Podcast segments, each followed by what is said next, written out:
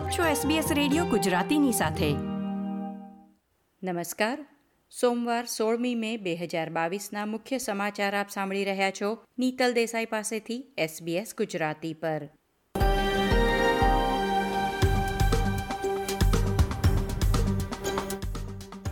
આજના મુખ્ય સમાચાર. હોક્સબરી સિટી કાઉન્સિલના મેયર પર ઘરમાં હુમલો, હોસ્પિટલમાં દાખલ કરાયા. ગઠબંધન સરકારની નવી યોજના, કામચલાઉ ધોરણે ઘરની કિંમતો વધારશે સુપર એન્યુએશન મંત્રીની કબૂલાત.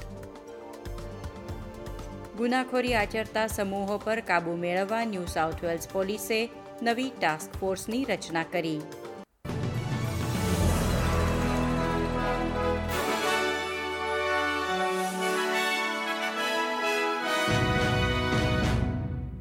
પ્રસ્તુત છે સમાચાર વિગતવાર. સિડનીમાં હોક્સબરી સિટી કાઉન્સિલના મેયરના ઘરમાં ઘૂસી આવેલા ચોરોએ તેમના પર છુરાથી હુમલો કર્યો હતો. મેયર પેટ્રિક કોનોલીને હોસ્પિટલમાં દાખલ કરવામાં આવ્યા છે. બ્લાય પાર્કમાં આવેલા કોનોલી કુટુંબના ઘરમાં ચાર માણસો ઘૂસી આવ્યા, ત્યારે પેટ્રિક, તેમની પત્ની અને ચાર બાળકો ઘરમાં હતા. છુરો દેખાડી ધમકી આપી, પેટ્રિક પર વાર કર્યા બાદ ઘરમાં ચોરી કરવામાં આવી હતી. અને કોનોલી પરિવારની કારમાં જ ચોર નાસી ગયા છે. પોલીસનું કહેવું છે કે મેયર કોનોલીને વેસ્ટમીડ હોસ્પિટલમાં દાખલ કરવામાં આવ્યા હતા અને હવે તેમની હાલત સુધારા પર છે. પરિવારના બાકીના સભ્યો હચમચી ગયા છે પરંતુ કોઈને ઈજા પહોંચી નથી. સત્તાવાળાઓ કોઈ પણ સાક્ષી અથવા ડેશકેમ ફૂટેજ ધરાવતા લોકોને ન્યૂ સાઉથ વેલ્સ પોલીસ અથવા ક્રાઇમ સ્ટોપર્સનો સંપર્ક કરવા વિનંતી કરી રહ્યા છે. આવી રહેલ ફેડરલ ચૂંટણીમાં જો ફરીથી ચૂંટાય તો લિબરલ પક્ષની કોઅલિશન સરકાર પ્રથમ ઘરના ખરીદારોને ઘરની ડિપોઝિટ માટે તેમના નિવૃત્તિ વેતન એટલે કે સુપર એન્યુએશનમાંથી પચાસ હજાર ડોલર ઉપાડવાની મંજૂરી આપશે. વિરોધ પક્ષે યોજનાનો વિરોધ કર્યો છે અને કેટલાક અર્થશાસ્ત્રીઓએ પણ ચેતવણી આપી છે કે વધુ લોકો ઘર ખરીદવાની ક્ષમતા ધરાવશે તો તેનાથી ઘરની કિંમતોમાં વધારો થશે. સુપર એન્યુએશન મિનિસ્ટર જેન હ્યુમે સ્વીકાર્યું છે કે ગઠબંધનની તાજેતરની યોજનાથી ટૂંકા ગાળામાં મકાનોના ભાવમાં વધારો થઈ શકે છે. પરંતુ જ્યારે પત્રકારો દ્વારા પ્રશ્ન પૂછવામાં આવ્યો, ત્યારે વડાપ્રધાને કહ્યું કે તેઓ મંત્રી સાથે સહમત નથી. તેમણે ઉમેર્યું હતું કે ગઠબંધન સરકાર દ્વારા જાહેર કરાયેલી અન્ય નીતિઓ સાથે જોવામાં આવે, ત્યારે તેમની હાઉસિંગ પોલિસીથી ઓસ્ટ્રેલિયામાં ઘરની કિંમતોને અસર થશે નહીં. નિવૃત્ત ઓસ્ટ્રેલિયનોને તેમના મોટા ઘર વેચી તેમાંથી થતી આવકના ત્રણ લાખ ડોલર ફરી સુપર એન્યુએશનમાં જમા કરાવવાનું પ્રોત્સાહન આપવામાં આવશે, જેથી વધુ મકાનો વેચવા માટે બજારમાં આવી શકે.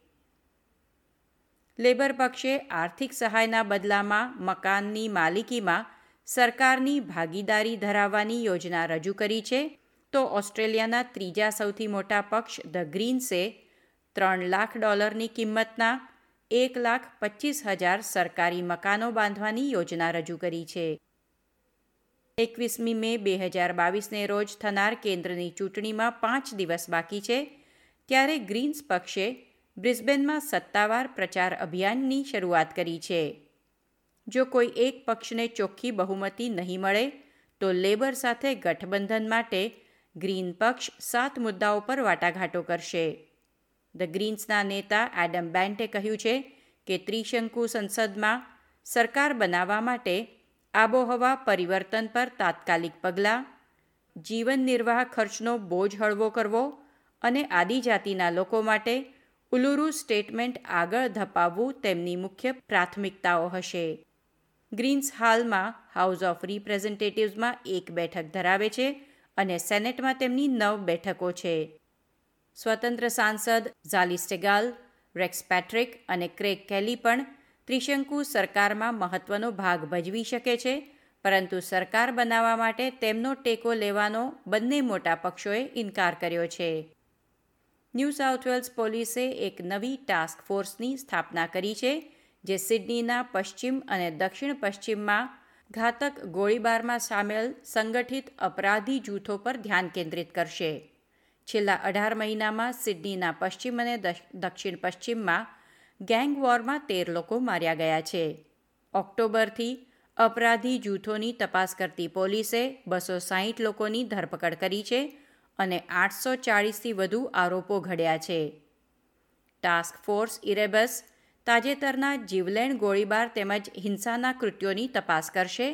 તે ઉપરાંત પ્રતિબંધિત કેફી દ્રવ્યો, ગેરકાયદેસર હથિયારો, વાહનની ચોરી અને અન્ય ગુનાહિત પ્રવૃત્તિઓને અપરાધી જૂથો સાથે જોડતી કડીઓની શોધ પણ કરશે. ટાસ્ક ફોર્સ હેઠળ ઓસ્ટ્રેલિયન ફેડરલ પોલીસ, દક્ષિણ પશ્ચિમ સિડનીના પોલીસ અધિકારીઓ, New South Wales crime commission અને ઓસ્ટ્રેલિયન ક્રિમિનલ ઇન્ટેલિજન્સ કમિશન સાથે મળીને કાર્ય કરશે. આ હતા સોમવાર, સોળમી મેની બપોરના ચાર વાગ્યા સુધીના મુખ્ય સમાચાર. આ પ્રકારની વધુ માહિતી મેળવવા માંગો છો?